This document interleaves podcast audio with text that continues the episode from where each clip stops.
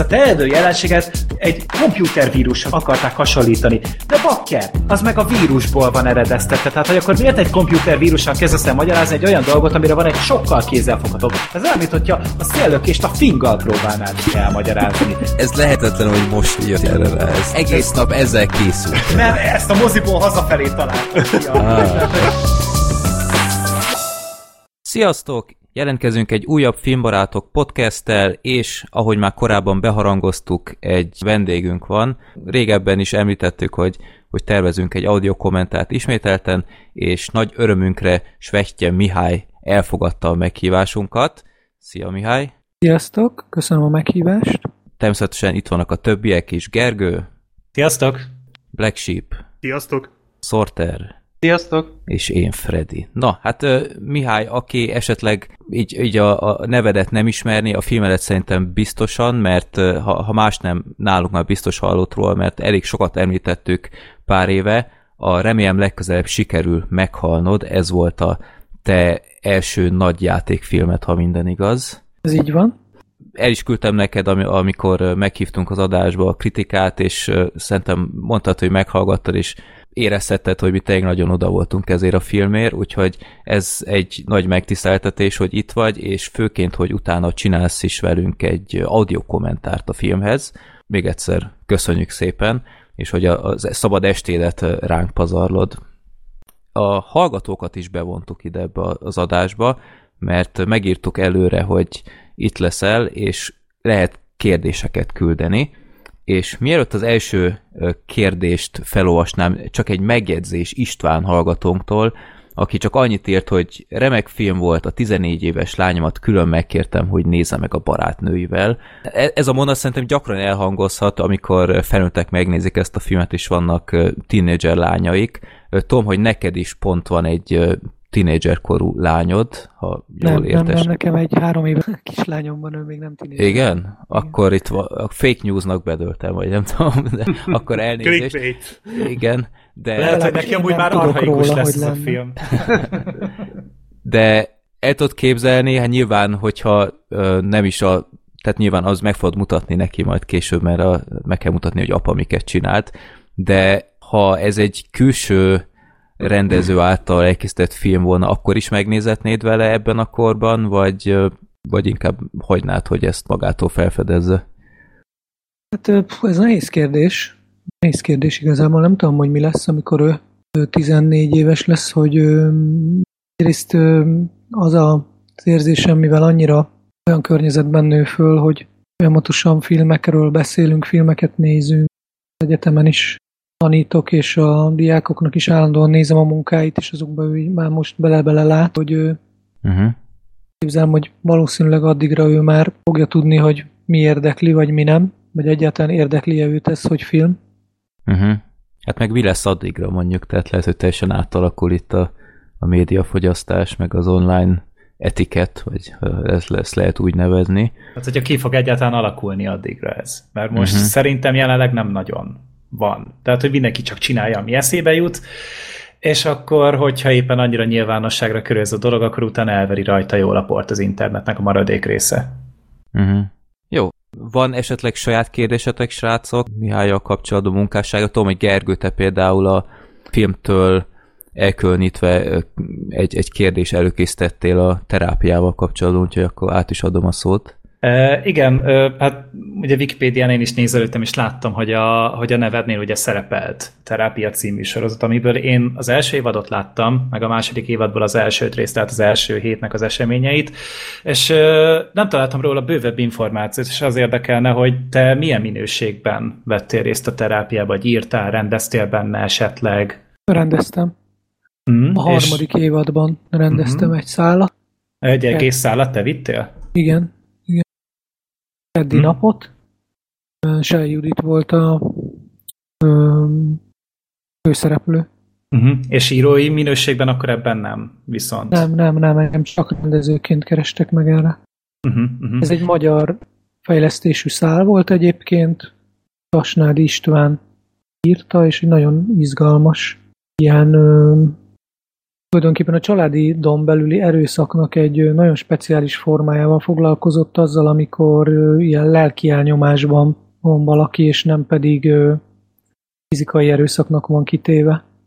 Uh-huh. Hát igen, ez tényleg egy olyan aspektus szerintem, amit mostanában kezdenek el tárgyalni igazán, akár a mozgóképekben, akár csak így a, a közéletben, mert ugye volt egy korábbi vendégünk, a Gigor Attila, aki szintén a harmadik évadon dolgozott, tehát akkor vele is uh, tartottátok így kapcsolatot, amíg dolgoztatok?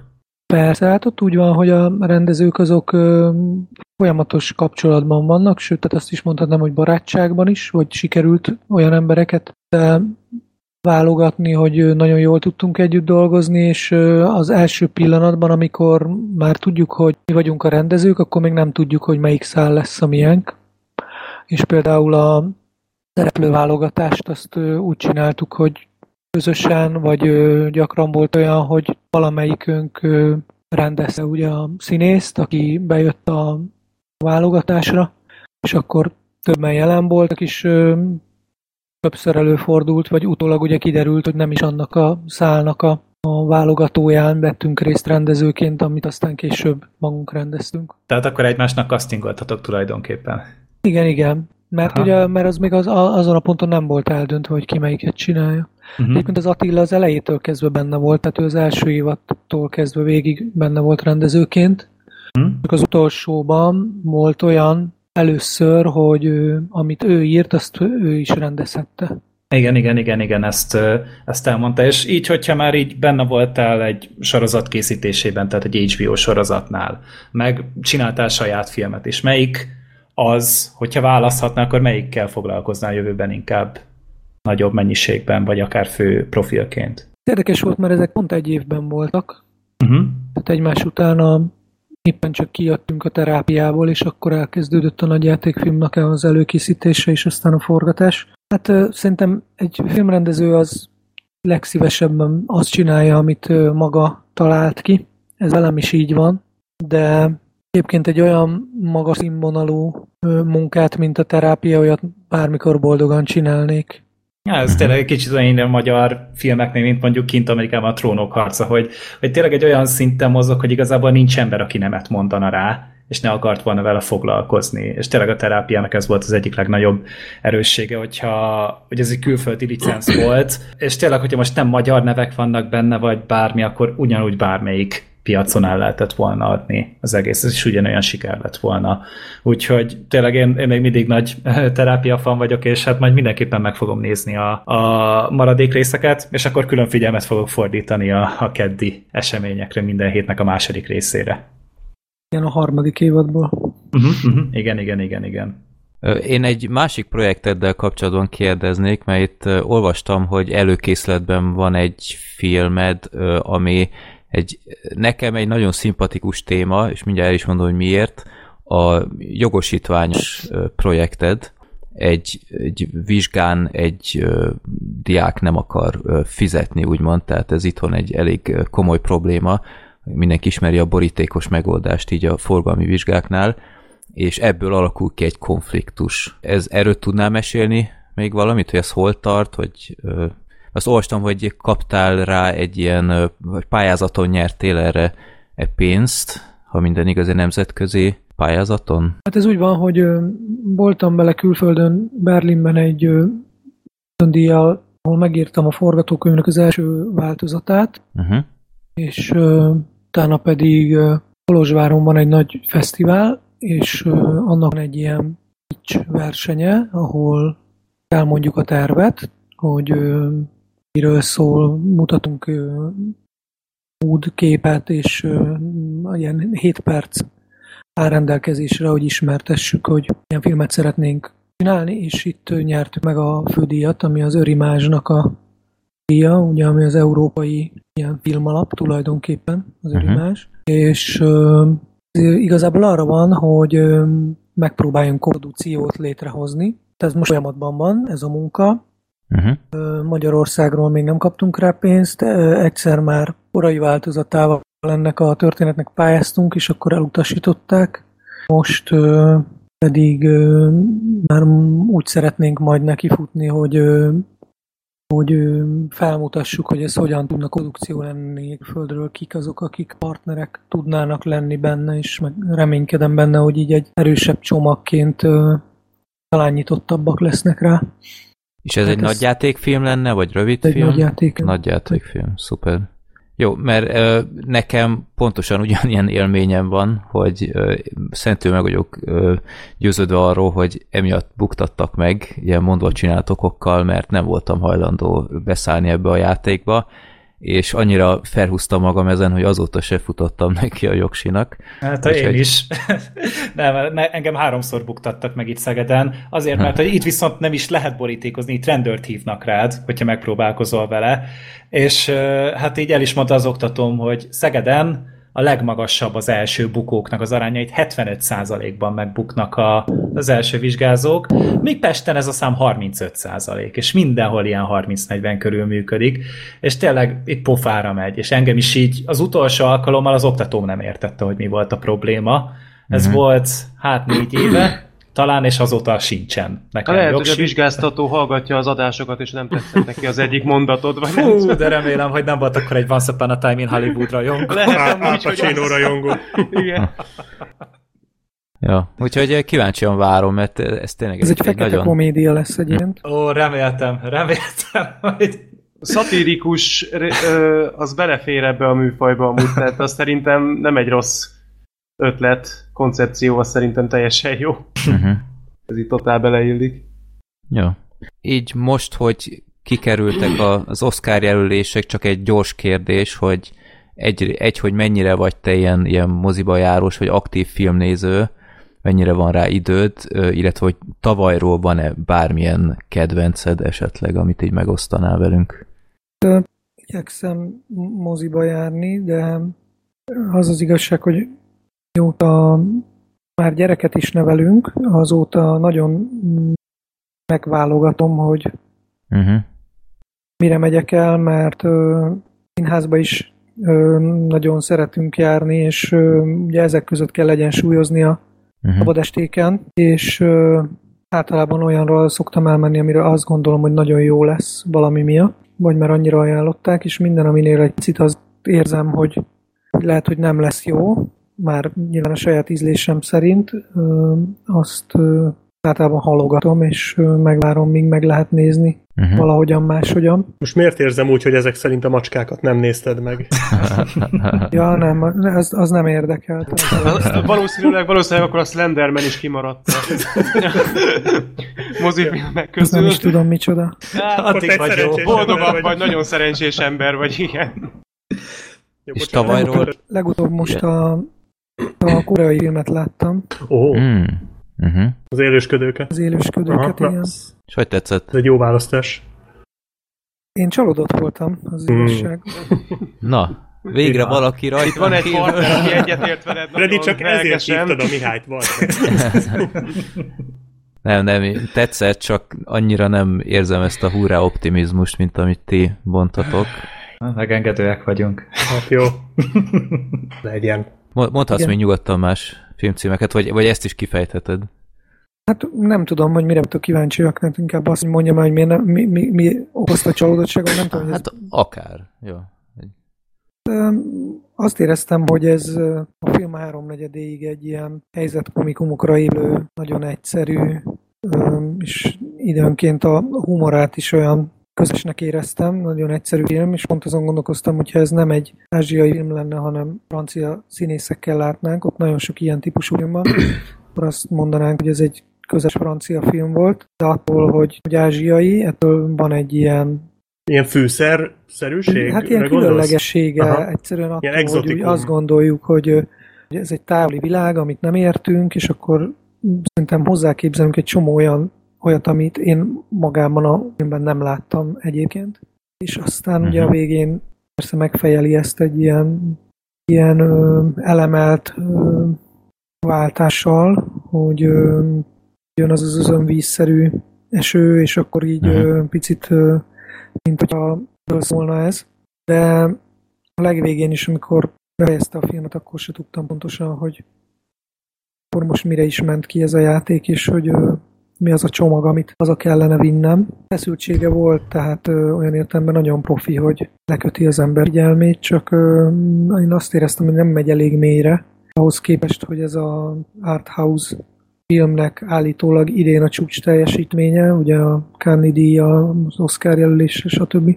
Uh-huh. És én elég vékonynak éreztem ezt, és inkább a, egy, egy sima szórakoztató filmnek, vagy egy ilyen szórakoztatóipari terméknek, még akkor is, hogyha vannak benne olyan elemek, amit egy átlagos hollywoodi filmekhez szokott néző már nem biztos, hogy könnyedén benne. Nekem ez volt az érzésem, hogy nem megy elég mélyre. És ö, volt bármilyen nagy kedvenc 2019-ből? Nagyon kell gondolkoznom. Volt egyszer egy Hollywood például, vagy, vagy a Joker, vagy... Az ír esetleg. Hát a három film közül a, a Joker volt, ami leginkább tetszett. Bár az is igaz, hogy az ír az még folyamatban van, annak a nézése. Ismerős. Hát Az, az, az, olyan, az, az, az egy olyan, hetes hogy- program. Tehát ezt még, arról még nincsen teljesen kialakult véleményem, csak azt látom, hogy vannak olyan piszk, ahol nagyon leül. De Mhm. a, a Joker az végig ö, foglalkoztatott, és ö, hatással volt rám. Arra is emlékszem, hogy úgy jöttem ki a moziból, hogy nagyon rosszul éreztem magam utána, de nem azért, mert hogy jaj, de rossz filmet láttam, és miért jöttem el erre, hanem hogy végülis van egy ereje. A, volt egyszer egy Hollywood, az egy kellemes este volt, de másnap már nem gondoltam rá. Uh-huh.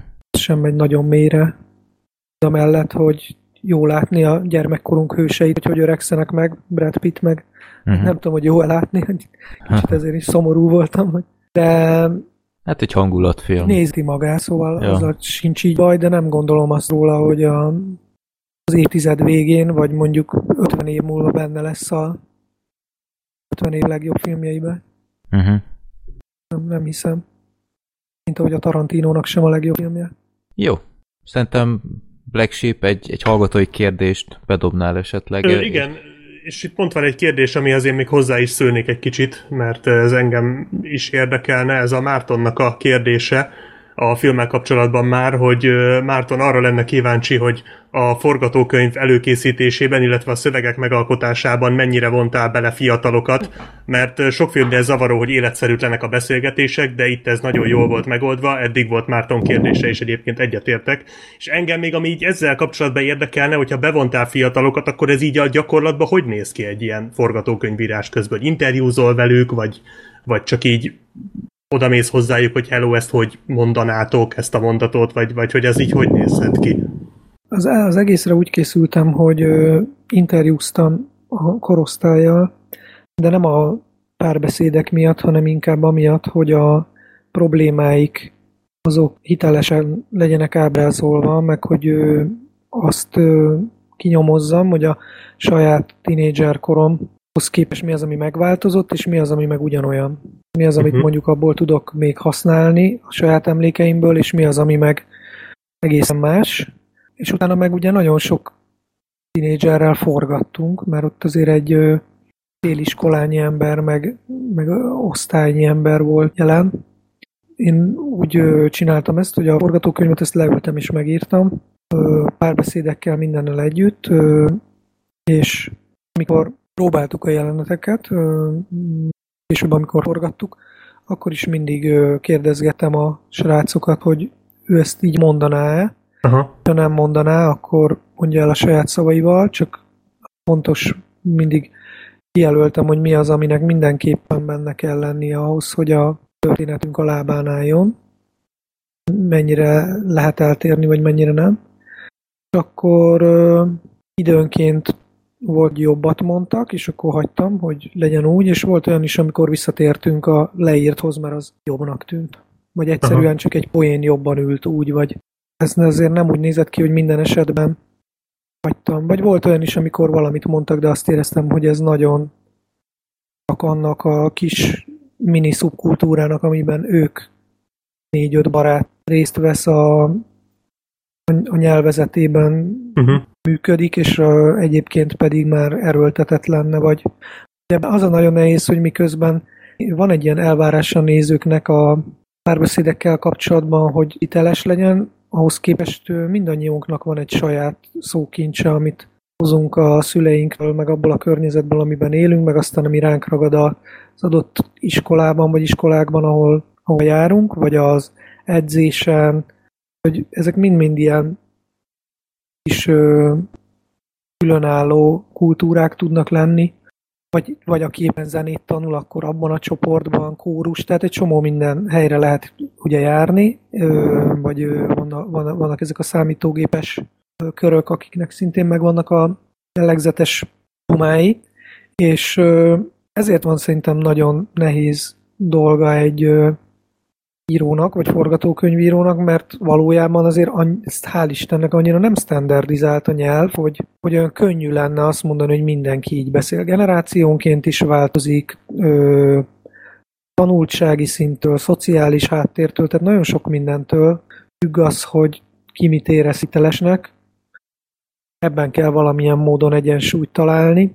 Egyébként az a másik nehézség ezzel, hogy tényleg sokan megdicsérték, és örülök is ennek, hogy van egy ilyen vélemény a filmről, de ez az, ami a leghamarabb meg fog öregedni. Uh-huh. Tehát ö, egyszerűen olyan gyorsan változik a nyelv, és a film az meg 30-40 év múlva is nézhető kéne, hogy legyen, mint ahogy manapság is be lehet, bele lehet futni a tévében egy Kabos Gyula filmbe, vagy, vagy későbbi filmekbe. Például mondjuk a Szabó Istvánnak vannak olyan korai filmjei, ahol ha nem is ennyire fiatalok, de fiatalok szerepelnek, egyetemista korúak, és az, ahogy a nők beszélnek, az valószínűleg abban az időszakban hiteles volt, de már a nagyon furcsán, ha el kell fogadni a nézőnek, amikor leül, hogy egy másik kor, és akkor így beszéltek. Tehát, hogy mondok egy példát, hogy olyanokat mondanak egymásnak, hogy édes öregem. Például ugye ilyeneket ma már nem mondunk, és biztos, hogy akkor ez rendben volt, de ez, ez, ebbe biztos vagyok, hogy a mi filmünkben ez az, ami nagyon hamar meg fog öregedni, meg minden, ami, ami a technikát jelenti, és ugye ebben a filmben nagyon sok ilyen van. Uh-huh. Tehát ezek a, egyáltalán, hogy milyen a dizájnja egy applikációnak manapság, hogy hogy néz ki egy telefon, egy számítógép, ahogy mondjuk a Stranger Things-et ilyen nosztalgiával, vagy az IT-t ilyen nosztalgiával lehet nézni, hogy mennyire viccesen néznek ki azok a TB rádiók, amikkel egymással beszélgetnek a gyerekek, például, hogy csak ez jutott eszembe, de minden más, ami, ami ilyen technika, az nagyon hamar nosztalgiává válik. Uh-huh. Ez ami tényleg így van, mert néztem a filmet ugye újra hétvégén, és Hát ugye már maguk az applikációk. Ugye gondolkodnom kellett egy ideig, hogy most melyik applikációban vannak, mert most már nem így néz ki például a Snapchat, nem így néz ki akár az iPhone-nak a kezelő felülete, bármi, és így, így az ember mindig egy, egy picit így rájön, hogy tényleg szinte évente lecserélik azt, hogy hogy néznek ki ezek az applikációk. És így hát egy, egy pici ilyen időutazás már az, ahhoz képest, hogy egy 2017-es, 18-as felvételt nézzünk amúgy. Hát igen. a lényegen nem változtatott az csevegő biztos. program. Voltak biztos. éppen a funkción, azon nem, igen. Egyébként én gyorsan közbeszúrnék akkor egy olyan kérdést, hogy ö, ö, amikor eldöntötted, hogy az első filmed ezt a témát fogja boncolgatni, ami valljuk be azért a hazai filmiparban, mint témakör nem túlságosan gyakori és eléggé bátor ö, szerintem, ö, akkor neked utána kellett menni ezeknek a dolgoknak, mint például a Snapchat, különféle ilyen ö, nem is tudom én pontosan ezeket, hogy milyen alkalmazások vannak, amiket jelenleg ugye népszerűek, vagy te ezeket menet közben is próbáltad azért kísérni figyelemmel, hogy, hogy a változásokkal úgy képben légy? Amikor a filmre készültünk, akkor azért utána mentem, hogy de, de ez nem volt annyira bonyolult, mert mondom, hogy interjúkat készítettem a rosztályból nagyon sokakkal, és akkor állandóan kérdezgettem. Tehát az állandó kérdéseim hmm. egyike volt, hogy miket használnak manapság.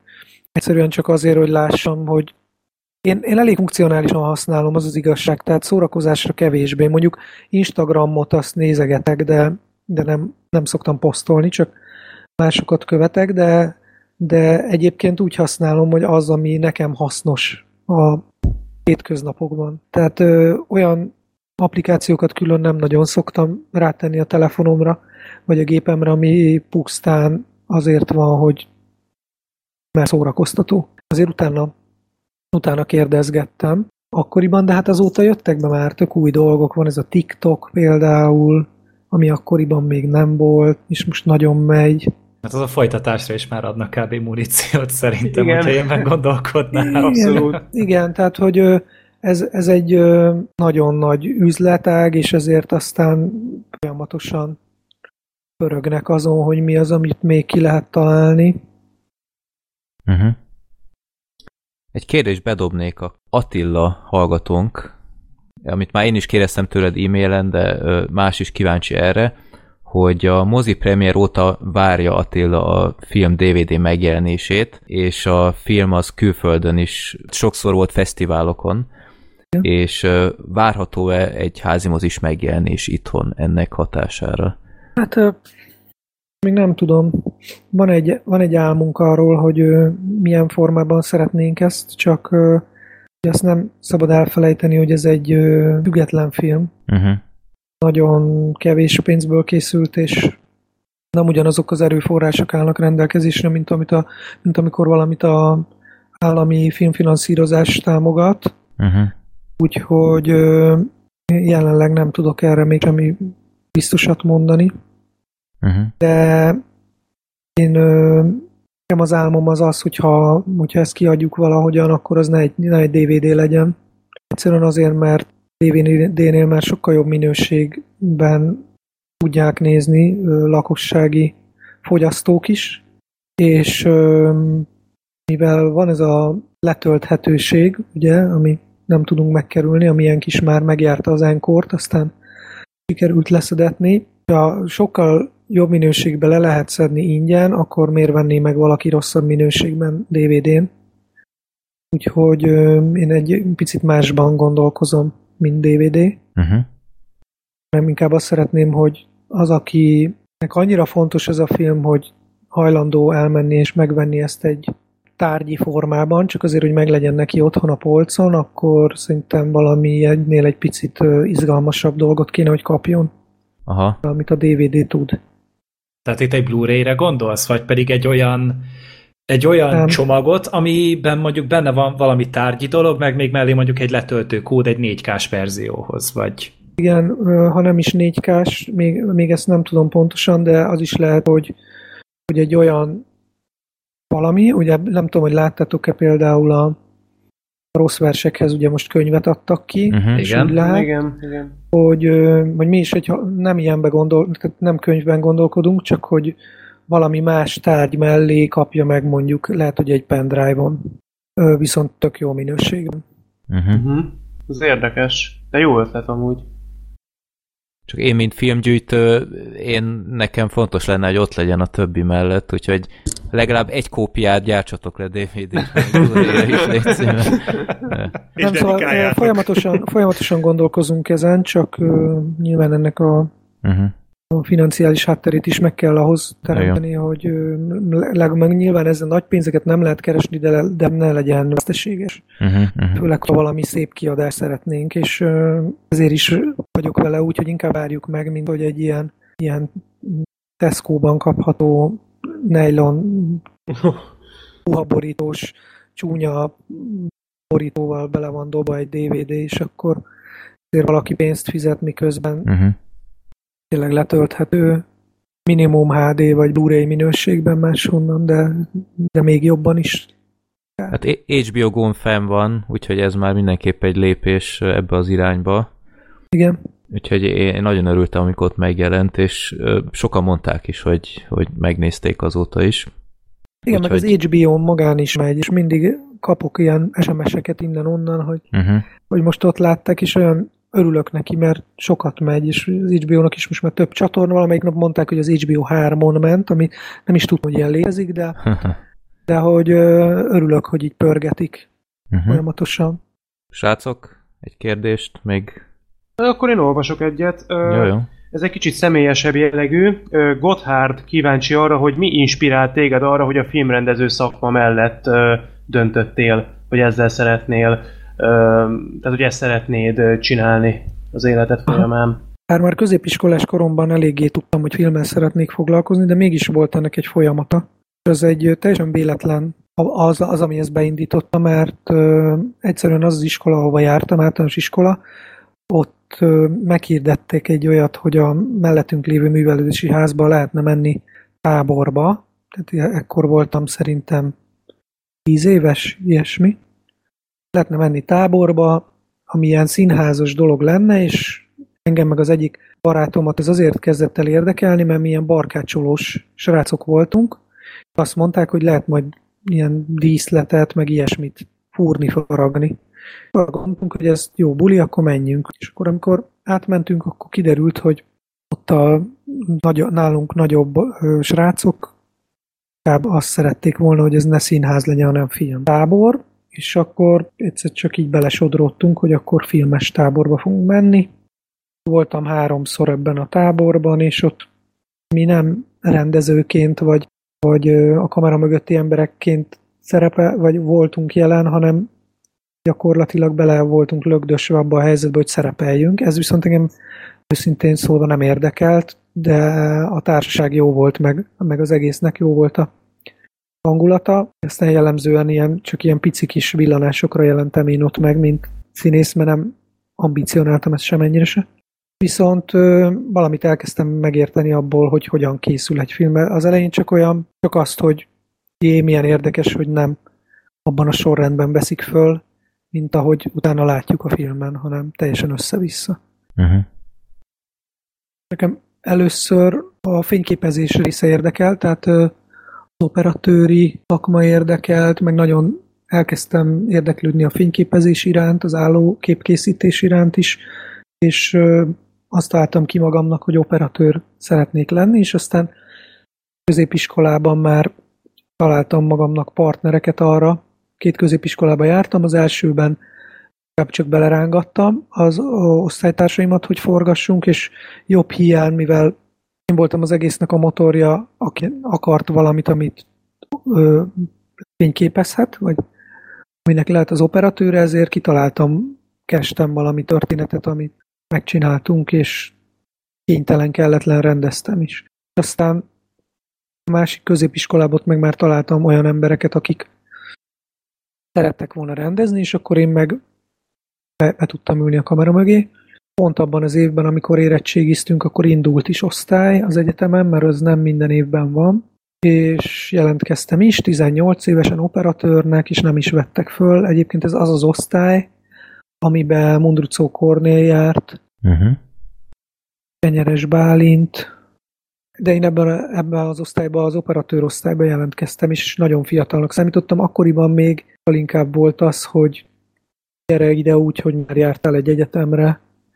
Ma már ez azért nincsen, mert onnantól kezdve, hogy az első diploma ingyenes csak, a másodiknál nagyon megnő a tandíj, és már az egyetem ezt az elvárását elfelejtette, mert egy nagyon komoly szűrő, hogy ki az, aki ki tudja fizetni, és ugye nem, az nem feltétlenül a tehetségeknek kedvez, hanem azoknak, akik ki tudják fizetni uh-huh. tandíjat, és inkább akkor most már nincsen ez, hanem bárhogy be lehet jutni, tehát be lehet jutni, ma, ma már könnyebben be lehet jutni 18 évesen is.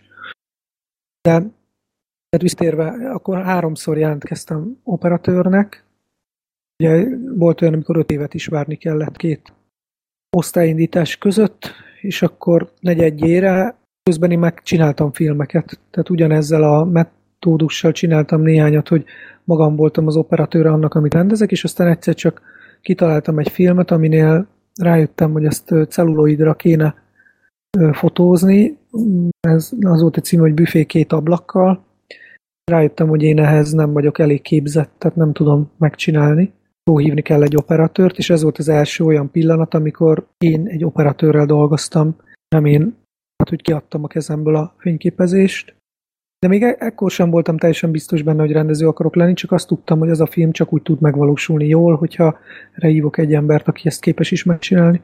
Aztán, mikor közben megint indult egy osztály, akkor már 28 éves voltam, úgy voltam vele, hogy ez az utolsó pillanat, amikor én még jelentkezem, tehát az biztos, hogy 30 fölött már nem fogok. És Megint ugyanaz a tanár indította az osztályt, aki engem a háromból kétszer nem vett föl operatőrnek, és arra gondoltam, hogy ő valami miatt bennem nem lát meg semmit se, akkor nem érdemes, jelentkezem rendezőnek, és így oda meg egyből fölvettek. Úgyhogy uh-huh. ilyen kalandosan derült ez ki, de szerintem azért ott a tudatalattimban ez már valószínűleg eldőlt, csak még nem vallottam be hamarabb magamnak, mert ö, miközben jelentkeztem már pályáztunk is filmre, mert ez a büfé két ablakkal ez egy ilyen picit feltűnést keltett a filmszemlén, akkori filmszemlén bekerült versenybe. Már ez alatt csak azt hittem, hogy feltűnést keltett, hogy, hogy jön valaki teljesen kívülről, és itt van a versenybe, és még úgy beszélnek is róla, nem nyertünk semmilyen díjat, vagy ilyesmi, de az én életemben mégiscsak az egy ilyen fontos lépés volt, hogy itt-ott kiemelték, hogy ez így elkezdtek rá odafigyelni, és akkor pályáztunk, akkor még mozgókép közalapítvány kísértékfilmes pályázatán, és csodálatos módon nyertünk pénzt filmre, ez pont ugyanabban az évben volt, mint amikor föl is vettek. Én oda már uh-huh. úgy pályáztam, hogy ugyanazzal az operatőrrel, akivel a büféképtablakkal csináltam, úgy tudják, hogy Herbai Máté, és akivel azóta is dolgozom, és a nagyjátékfilmet is vele csináltam. Ami nem azt jelenti, hogy minden filmemet vele csináltam, mert például az egyetemen ugye kötelezően az osztálytársakkal kell dolgozni. Az egyetemen belül is készültek filmek, meg volt olyan is, amikor azért nem csináltam vele, mert ő nem ért rá, de alapvetően alapvetően belecsináltam a legtöbb filmet, és nagyon szeretünk is együtt dolgozni, hogy ő az első, akit megkérdezek a lehetőségem. És amúgy volt, akkor nem volt neked egy ilyen mágikus film, amit megláttad, nem tudom, mondjuk a, a cápa, vagy az Indiana Jones, és akkor azt mondta, hogy na, én ezt akarom csinálni. Volt olyan, igazából az volt, hogy a gimnáziumtól kezdve én elkezdtem járni ezekre a magyar filmszemlékre, és uh, lehet, hogy csalódást kell okoznom, de én egyáltalán nem az amerikai film felől közelítek, tehát nekem ezek a filmek, hogy Cápa vagy Indiana, az Indiana Jones nagyon ciki, de nem is láttam sose, óta sem még. A Cápát azt láttam, de hogy inkább valahogy így az európai ö, film volt mindig is az, ami hatott rám. Ennek is több oka van, hogy én olyan családból jövök, ahol különösebben nem volt a film egy ilyen kiemelten érdeke, vagy nem, nem tartozott a szüleimnek az érdeklődési körébe különösebben, sokkal inkább a komoly zene vagy az irodalom, és ö, mondjuk moziba is volt, hogy az első mozi élményem az egyébként az E.T., ha már amerikai filmet kell, Ejha. amit vidéken ö, láttam, és ö, a nagyszüleim szomszédjában lévő néni összegyűjtötte a utcában a gyerekeket, és elvitt minket ö, ö, megnézni az E.T. De utána nagyon sokáig nem láttam semmit se moziban. És aztán, amikor legközelebb moziban voltam, az ilyen nagyon kis kamaszkoromban, akkor nagyon rossz filmeket néztünk, nagyon tetszett nekem, ilyen Rendőr Akadémia 6, meg ilyenek, vagy 3, vagy nem tudom mi, az, az, az akkor nagyon tetszett, és akkor utána nagyon sokáig meg, megint semmi, és ö, utána meg az volt, hogy a tévében voltak ilyen sorozatok, magyar, tehát a közszolgálati tévén, hogy híres rendezőknek a ilyen életművét meg lehetett nézni. Hogy emlékszem, hogy Bergman, Zanussi, Fellini, ilyesmik mentek akkor ezeket nagyon érdekes, meg ment a Cseh új hullámfilmje, és akkor ezeket nagyon érdekesnek találtam, hogy mennyire mások, mint amihez a tévéből hozzájutottunk, mert már azért a mi gyerekkorunkban is az amerikai film volt leginkább a legjellemzőbb a magyar tévében. Meg hát ezek a ilyen magyar kommerszek, hogy egri csillagok, meg, tehát, meg ezek a jókai adaptációk, ilyesmik. Uh-huh. gyakran mentek. Akkor ez meg a filmszemlén láttam egy-két olyan filmet, ami, ami ilyen nagyon furcsa volt, hogyha így is lehet filmet csinálni, akkor nagyon érde, akkor ez nagyon érdekes dolog. Meg a Fellini volt nekem még ilyen, hogy ha ilyen, ilyen ö, önálló megközelítéssel lehet filmet csinálni, ami teljesen más, mégis működik és hat. Ez egy nagyon izgalmas dolog. A magyarok közül, mire nagyon emlékszem, az a Hajdu Szabolcsnak a Macerás ügyek című filmje, ami nagyon nagy hatással volt rám akkoriban, amikor ez új volt. Aztán Hagyjálók Vavászka, Gotár, Simon Mágus, Enyedi Ildikó, tehát ezek, ezek a filmek mentek akkoriban, amikor én ilyen elkezdtem odafordulni, hogy, hogy mi is ez a magyar film. Uh-huh. Jó. Wittmann fiúk, tehát ilyesmik. Most nem fogom az összeset felsorolni. Uh-huh. Jó, szerintem egy vagy két kérdés még, aztán uh, szerintem majd át is mehetünk az audio kommentárhoz. Uh, Ádám hallgatónk küldött nagyon érdekes kérdést. Uh, itt szóba jött már a film alap, meg tudom, hogy állandóan ezt kérdezik tőled, hogy a film alap miért nem támogat, stb. Szerintem ezt már épp elégszer megmagyaráztad. Úgyhogy inkább egy olyan fajta... Meg ezt tőlük kell megkérdezni, igen. Igen, ez, ez, ez a másik. Hát csak te vagy itt. De igen, a, a film alap az most különösen kényes téma, most, hogy így átalakul, meg ilyenek, de egy olyan kérdés küldött, ami, ami valóban egy, egy tök jó gondolat, hogy miben lett volna más, a, remélem legközelebb sikerül meghalnod, ha megkaptad volna a film alap támogatást, tehát egy nagyobb tőke áll rendelkezésre, nagyobbak a lehetőségek, hogy így nyilván a díszleteken lehetett volna változhatni, de lett igen, volna igen. bármi ilyen lényeges változtatás, ami egy nagyobb büdzsével benne lett volna a filmben. Több robbanás.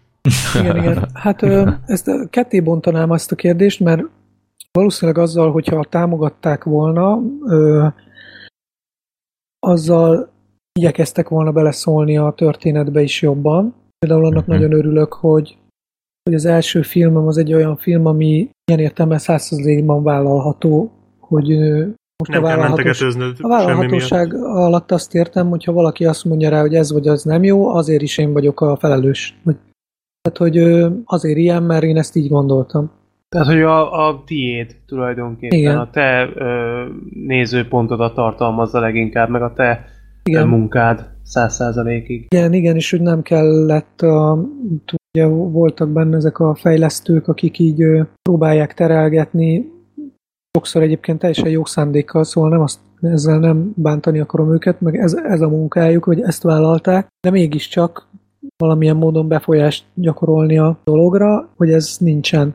A másik az meg az, hogy anyagi része nyilván igen, minden, ami a látvány, az az, ami, ami gazdagabb, vagy gazdagabb tudna lenni, egészen onnan, hogy milyen kamerával forgatunk, odáig, hogy milyen felési technikát választunk filmhez, és hogy mondjuk hogyan van világítva, hogy néz ki a díszlet, megmutatunk egy szobából, vagy egy millióból, ami ugye mindig a karakter építéshez is hozzátartozik, hogy nem véletlenül van valaki abban a térben elhelyezve azzal is szeretnénk róla valamit mesélni, tehát ezek, ezek biztos, hogy tudtak volna másmilyenek is lenni, de... De mondjuk a casting nem terén nem, nem választottál volna mondjuk nem. Eszter helyére egy sokkal ismertebb Nem, hát az eszembe se volt. Hát ahogy látjátok, uh-huh. hogy tudtam volna, hát azért olyan színészek jöttek el filmbe, akik gondolom olyan filmekben, aminél van pénz, nagyon komoly gázsiért mennek el tehát uh-huh. nem, nem ezen múlott, nem azért nem választottam, hanem azért, mert azt gondoltam, hogy ez a film akkor tud hiteles lenni, hogyha annyi idősek játszák, ahány évesek a szereplőink, és egyébként a, készítettünk mi ehhez egy ilyen demót pályázathoz, ott nagyon rövid idő volt, hogy ezt bemutassuk, és akkor én a főiskoláról hívtam a színészeket, hogy eljönnének-e nekem segíteni, és eljátszanák-e ezeket a szerepeket. Demo az azt jelenti, hogy egy részlet valami a filmből. Uh-huh. És az nagyon jó tanulmány volt, mert ők ugye a 20 éveik elején vannak, amikor az egyetemre járnak, elején, közepén, ezért jól föl lehetett mérni, hogy ez mennyire működik velük, vagy mennyire nem, és miközben nagyon jól játszottak, és ö, éretten és szépen, ö, de közben meg egyszerűen a fizikumukon látszott már, hogy nem annyi idősek. És szerintem egy ilyen filmnél, ami a, aminek az alapmotivációjában, főleg mondjuk Péter esetében nagyon erősen benne van, az, hogy a testi érettsége az hol tart ahhoz képest, hogy mondjuk mik a vágyai már. Nagyon leugrott volna a vászonról, hogyha idősebbekkel játszatom. Hát így is egy olyan fiút választottam, aki a saját korosztályában is egy picit uh, még uh, a, az előtt, a robbanás előtt van, hogy, hogy elkezd férfiasodni, hogy megnyúlik az orra, hogy nem uh-huh. tudjuk milyen ez. Tehát uh-huh. még olyan bébi. Előtti, Tessék? Kicsit még így a pubertás előtti Igen, éppen, tehát benne hogy van a pubertásban már, csak még nem ennek a külsődleges jelei Bizonytalan egy nem, kicsit még, igen. igen. még nem indultak el. És ö, azt elmondhatod, hogy melyik volt ez a jelenet, amit a demóban előadtatok? Ja, igen, Vagy igen, előadtak? igen. Az gyakorlatilag az eleje volt a filmnek, tehát az a része, hogy a, megy a focizás, ülnek a padon, Aha. és elhatározzák, hogy fölmennek Csababához, és fölmennek, abban is már polgár Csaba volt a Csababá egyébként, uh-huh. fölmennek, és elhangzik ez a versrészlet. Az a különbséggel, hogy mivel az egy ö, olyan anyag volt, ahol egy picit szerettünk volna csöpögtetni már Péterből is, ezért ott keresztbe volt ö, vágva rögtön az elejétől ő is, mint szemszög. Uh-huh. Tehát ő is megjelent, hogy felbukkant, hogy van itt egy fiú, aki így követi őket, ku- kukucskál, meg Aha. akarja tudni. Tehát nyilván az, ami ebben a filmben mindig is alapkoncepció volt, hogy külön legyen szedve, azért, hogy valahogyan segítse azokat, akikhez pályáztunk, ezt, ezt megmutattuk ott. Tehát nem árultatok zsákba macskát. Meg... Igen, igen, igen, hogy, hogy lesz Mhm. egy ilyen szereplő is. És ami még engem nagyon érdekelne, az az, hogy tök érthető az, hogy a, a hitelesség miatt nyilvánvalóan ugye a fiatalabb korosztályból válogattál színészeket, és én úgy tudom, hogy például a főszereplő Esztert alakító um, Herr Silvia, ha jól mondom a nevét, ő neki úgy Igen. tudom ez volt az első film szerepe. Um, nem volt benned... Mindegyikük, mindegyik mindegyikőjüknek? az első volt. Ö, ezt, ezt mondjuk nem tudtam, hogy ez, ez iránt nem volt benned, annak ellenére, hogy nyilvánvalóan a hitelességet ez igazolni fogja, de nem volt benned egyfajta félelem, hogy lehet, hogy színészként nem biztos, hogy ami egyébként utólag kiderült, hogy helytáltak maximálisan, de hogy nem volt benned ez iránt egy kétség, hogy nem biztos, hogy színészként hozni fogják azt a szintet, amit mondjuk a film megkövetelne? Az van, hogy hát ezzel teljesen tisztában voltam, hogy nagyon nagy a kockázat, és nagyon sokszor látunk ugye magyar filmekben, meg pláne olyat, hogy amatőrök, amatőrök játszanak szerepeket, és sokszor tehát van, amikor működnek, de elég gyakran az van, hogy csak addig működik, amíg meg nem szólal. Tehát a külsőségeiben képviseli azt, amit kéne neki a szerepben, de aztán meg nem tudja mégsem megcsinálni. Úgyhogy hát egy hosszadalmas szereplőválogatás volt, nagyon sok próbával, és pontosan tudtam, hogy itt nem lesz elég az, hogyha valaki körülbelül úgy néz ki, mint ahol, amit elképzelek, hanem mind a kettejüknek, tehát a Péternek is, meg az Eszternek is, de igazából a Benninek is. Ö, olyan embernek kell lennie, aki sokkal szélesebb színész skálán képes játszani, és nem csak azt tudja hozni természetesen, amilyen ő maga, hanem időnként ebből ki kell tudni lépni, tehát valódi színészi képességekre van szükség. És a válogatás során ezeket nézegettem, és úgy próbáltunk, meg olyan helyzeteket, amiben ez világosan kiderült, hogy képes-e, meg fejlődő, egyrészt fejlődőképes-e, meg képes-e meglépni ezeket, és mivel úgy tűnt nekem, hogy igen, ezért mertem rájuk bízni a szerepet. Nagyon sok mindenkit megnéztem, vagy rájuk osztani a szerepet. Nagyon sok mindenkit megnéztem, mire őket kiválasztottam. Tehát nem az volt, hogy az első lány, meg első fiú, aki szembe jött, és körülbelül úgy nézett ki, mint ami a fejemben van. Uh-huh. Hát ez egy nagyon alapos és komoly munka, más, máshogy nem is lehet, de hát ez a része a filmrendezésnek. Uh-huh. Nem tudom, hogy láttatok-e az Adél élete című filmet, de az is olyan, hogy ott egy pont a főszereplő lány, ő egy addig filmben nem játszott, és színészi előképzettséggel nem rendelkező nő volt, és mégis csodálatosan játszik, tehát annyira hiteles minden pillanata, hogy majdnem azt kell mondjam, hogy a filmben lévő színészeket, akár tárokat is ö, lejátsza. Hát be is futottak azóta. Igen, igen, hát illetve őt azért sajnos kevesebbet látjuk, aki a főszereplő volt. A másik lány, aki a kékhajú, ő ugye híres színésznő lett, de ő már akkor is egy ismert valaki volt. Uh-huh.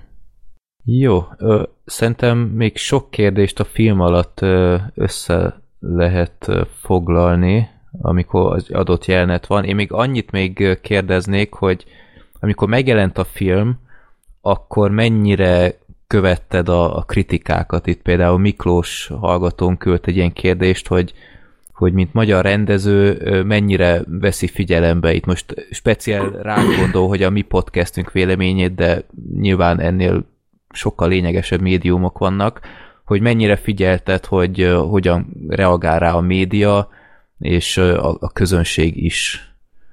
Vagy próbálod ezt távol tartani magadtól? Az az igazság, hogy onnantól kezdve, hogy készen van egy film, ugye egy kritika már nem, úgy nem tud hozzátenni, hogy az mondjuk segíteni azt, hogy mit változtassak meg. Ennek ellenére nyilván fontos, hogy, hogy mit gondolnak róla, mert nem azért csináltuk, hogy, hogy egyrészt, hogy ne gondoljanak róla semmit sem, meg, meg, meg nyilván szeretnénk, hogy megszólítsa a közönséget, vagy megtalálja a közönségét a film. De nekem fogalmam nem volt, hogy milyen lesz. Valószínűleg se, nincs az a rendező, aki tudja előre, hogy, egy, hogy hogyan fogja fogadni a kritika. Én se tudtam. Elég szerencsések voltunk, mert többségében azért jól fogadták. Azt is észrevettem, hogy a kritikák azok nem nagyon szokták befolyásolni a nézőket, a nézőszámokat, sőt volt olyan magyar film, amit a kritika nagyon lehúzott, és mégis elég sokan elmentek rá. Papapia. Majdnem, majdnem, hogy, majdnem, hogy ez egy ilyen törvényszerűség már, hogyha valamit nagyon lehúznak, akkor nagy, nagy lesz a nézettsége. De tehát nem azt mondom, hogy nem számít, vagyis azt semmiképp nem mondom, hogy nem számít, de azért ami leginkább számított nekem az az, hogy, hogy megtalálta a közönségét, hogy voltak emberek, akiknél őszintén lehetett látni azt, hogy hatott rájuk, és hogy megrendültek tőle, vagy elgondolkoztatta őket, ez, ez volt nekem a legfontosabb.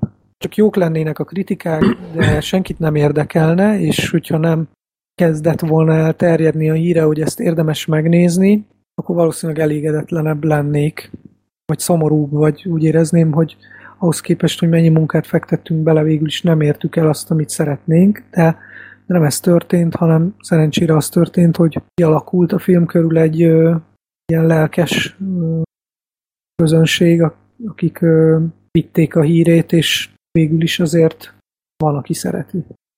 Ez jó. Igen, azt láttam, hogy ilyen közönség találkozók is voltak helyenként hónapokkal a premier után, és még Igen, el is sok. ki is akartam menni az egyikre, és nagyon nem volt jegy. Még, még idén télen is voltam vidéken egy nagyvárosban közönség találkozunk. Ez is elég sokáig eltartott ilyen. Uh-huh. Csak valamelyikünket. Jó. Én még egy film tippet adnék neked, nem tudom látta, de az is HBO Gonfen van, a Megosztás című film, ami nagyon emlékeztetett a, Aha, a te filmedre. Láttam. De majd megnézem akkor. Te, tematikailag vannak hasonlóságok, bár az alapszitu egy kicsit más, de a filmnek a stílusa az szerintem összehasonlítható, és az is tetszett nekem, úgyhogy ha esetleg egy ilyen hollywoodi verziót megnéznél, hát így ugye ez, ez, ez a probléma, amit ez kapargat, ez a kommunikáció, hogy hogyan megbonyolódott, miközben ugye nagyon felgyorsult, és könnyű, könnyűvé is vált ezeknek a szerkezeteknek a segítségével. Ez nyilván egy olyan világjelenség, hogy nem meglepő, hogy mások is gondolkoznak arról azon, hogy hogy erről van mit mondani, vagy van róla egy történetük, uh-huh. adja magát. Igen. igen. Igen, csak ugyanakkor szerintem bántóan mégis ritkán kerül elő.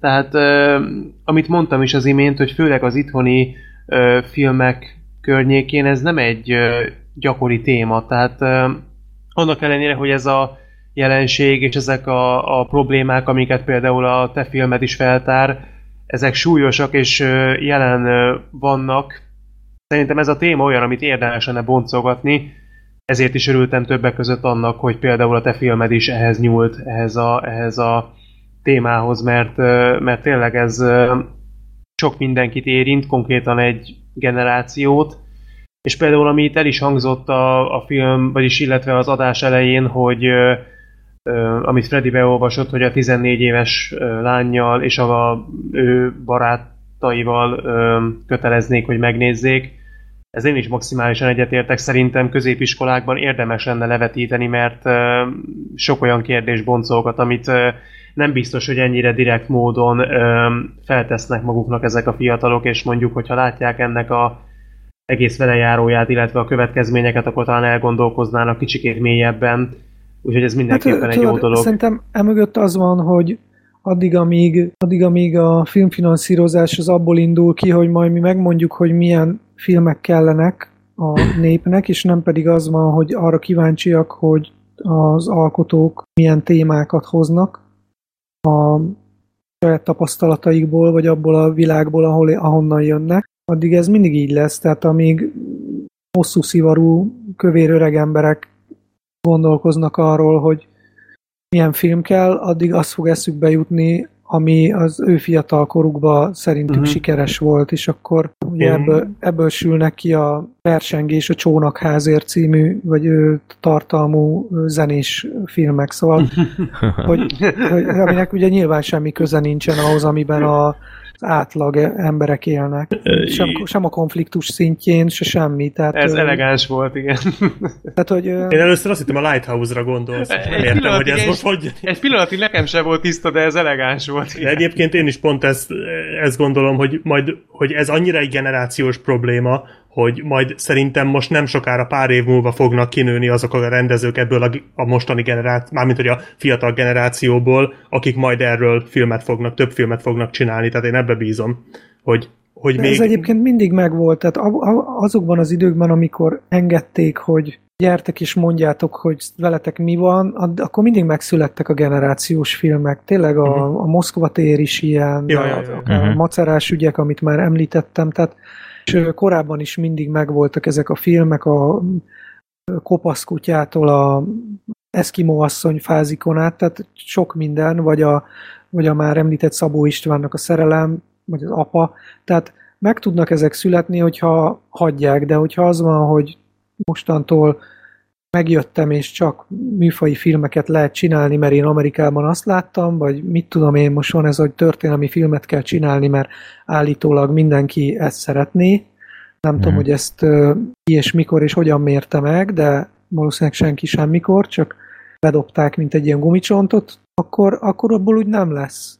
Nem lesznek olyan filmek, amik rólunk szólnak, és egyébként én ez az, ami nekem egy nagyon nagy felismerés volt ennél a filmnél, hogy nagyon meghálálja a közönség azt, hogyha saját problémáira ismer rá, vagy a saját életére, és azt mondja, hogy jé, ez tényleg így van, vagy jé, tényleg ennek megvannak a veszélyei, vagy én nekem sincs fogalmam sem arról, hogy a gyerekem mit művel a számítógép előtt, vagy a gyerekek, ahogy azt mondták, hogy most van először olyan az életükben, hogy látnak egy filmet, ami róluk szól, és nem pedig az idősebbekről, mert ugye ahhoz vannak szokva, hogy elmegy a moziba, és megnézi, hogy James Bond, mindig egy ilyen 40 és 50 között lévő sármos fickó, és akkor, hogy az ő, ő generációjában és az ő státuszában mik történnek, de hogy látott valami olyat, ami saját magát látta, és jé, én velem is ez szokott megtörténni. Uh-huh. Hogy ezt a hibát én is elkövettem, vagy hú, de jó, hogy nem követtem el, de majdnem. Vagy, vagy a szomszédlány, vagy a padon, padban mellettem ülő is hasonló dolgokat. Szóval, hogy ö, szerintem bírnák ezt az emberek, miközben persze ismerem azt a véleményt is, hogy minek nézzem én ö, ugyanazt, amivel az életemben is küzdök. Ugye van ez a típusú vélemény is, és hogy pont azért megyek el a moziba, hogy kikapcsoljon. Ez is egy nézői attitűd, de nagyon sokan vannak azok is, akik azért mennek el a moziba, hogy bekapcsolja őket. Uh-huh. Gondolkozzanak, és nekik is kell szerintem filmet csinálni. Hát volt nemrég ez a FOMO, ami egy Igen. kicsit hasonló témájú, de én, én nem láttam, de amit hallottam róla, azért messze nem volt olyan kritikai visszhangja, mint a te filmednek. De azért mondom... nem kapott rossz kritikákat, de én azért javaslom, hogy nézd meg, mert uh-huh. érdekes megközelítés az is, és nem, nem teljesen ugyanaz, mint amiről a mi filmünk szól. Uh-huh. Jó, még annyi, hogy tökéletlenül fedeztem fel, hogy a filmet kétszer van fenn IMDb-n. Igen, ezt én is akartam kérdezni, hogy van egy, az esetleg a demo? fel. Az esetleg Aha. a demo lehet, nem? A másik, mert ott, nem. nincsenek, ott nincsenek szereplők fel. Nem, az egyik, egyik magyar nyelvű, a másik angol, angol. nyelvű, de ez Aha. igazából a, az IMDb meg szokta oldani, hogyha felismeri, Aha. hogy honnan nézik Úgyhogy, hát nem tudom, mint alkotó van-e lehetőséged eltüntetni. Remélem mert... legközelebb sikerül felraknod. hát szerintem igen. Hát meg fogjuk tudni ezt oldani, de nem tudtam, hogy így van. Mert van egy, aminek kisebb is a pontozása, úgyhogy, és az olyan félkész is. És ugye a szavazatszám is kevesebb jóval. Ja, ja, ja, úgyhogy az, az ezer szavazattal. Igen, igen. Az, az nem lényeges, a másik a fontos, így van. A másiknál... át azokat a szavazatokat is. Ja. igen, igen, ez jó. A, a másiknál, tehát a, a fő profilnál ma vettem észre, hogy még én raktam be a trivia részeket a, a profilra, mert ha. így elolvastam felkészülésből a, a Voxos interjút, amit adtál, és ugyanazok az infok voltak, ott mondom, hú, de ismerős e, ez a dolog, aztán hát, hogy ja, hát én raktam fel. Mintha, mintha te írtad volna olyan. ja. Jó, úgyhogy ez csak ilyen kis uh, vicces adalék, hogy fenn van az angol nyelvű, uh, vagy angol címmel Tehát is a film. Erre Ilyet a még nem láttam. nem mentség az, hogy nem találjátok meg. Tehát itt ez nem játszik. Ja, ez ja, a kifogás.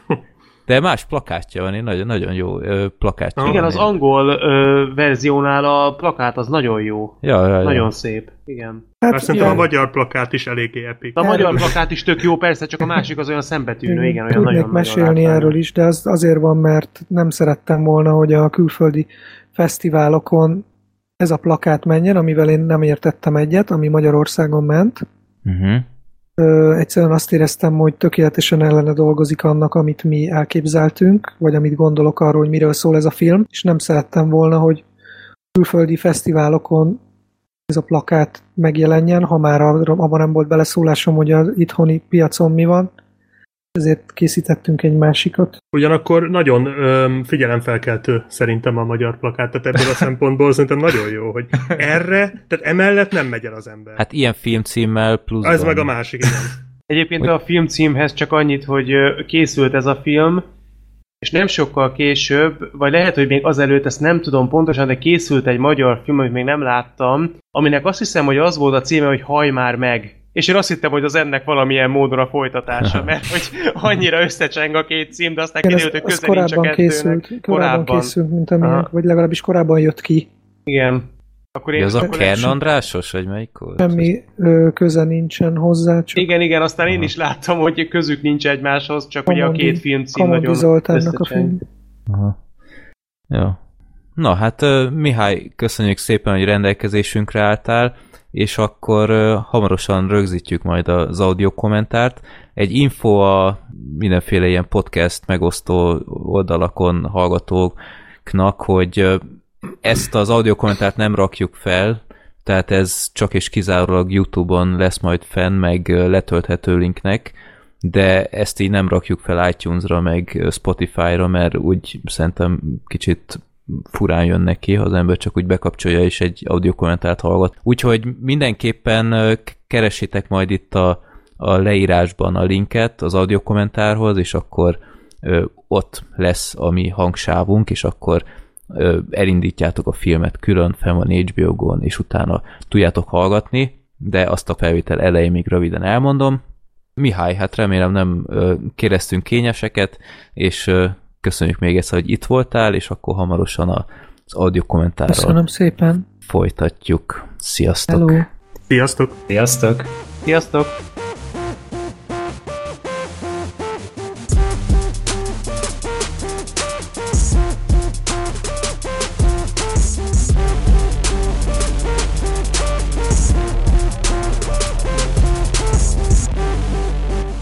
Legyél te is részese adásainknak. Küldjél a Népakarata rovatunkba maximum három filmet, hát ha pont a te beadványodat sorsoljuk ki egyszer. Minden ehhez kapcsolatos információt megtalálsz a filmbarátok.blog.hu oldal almenüjében.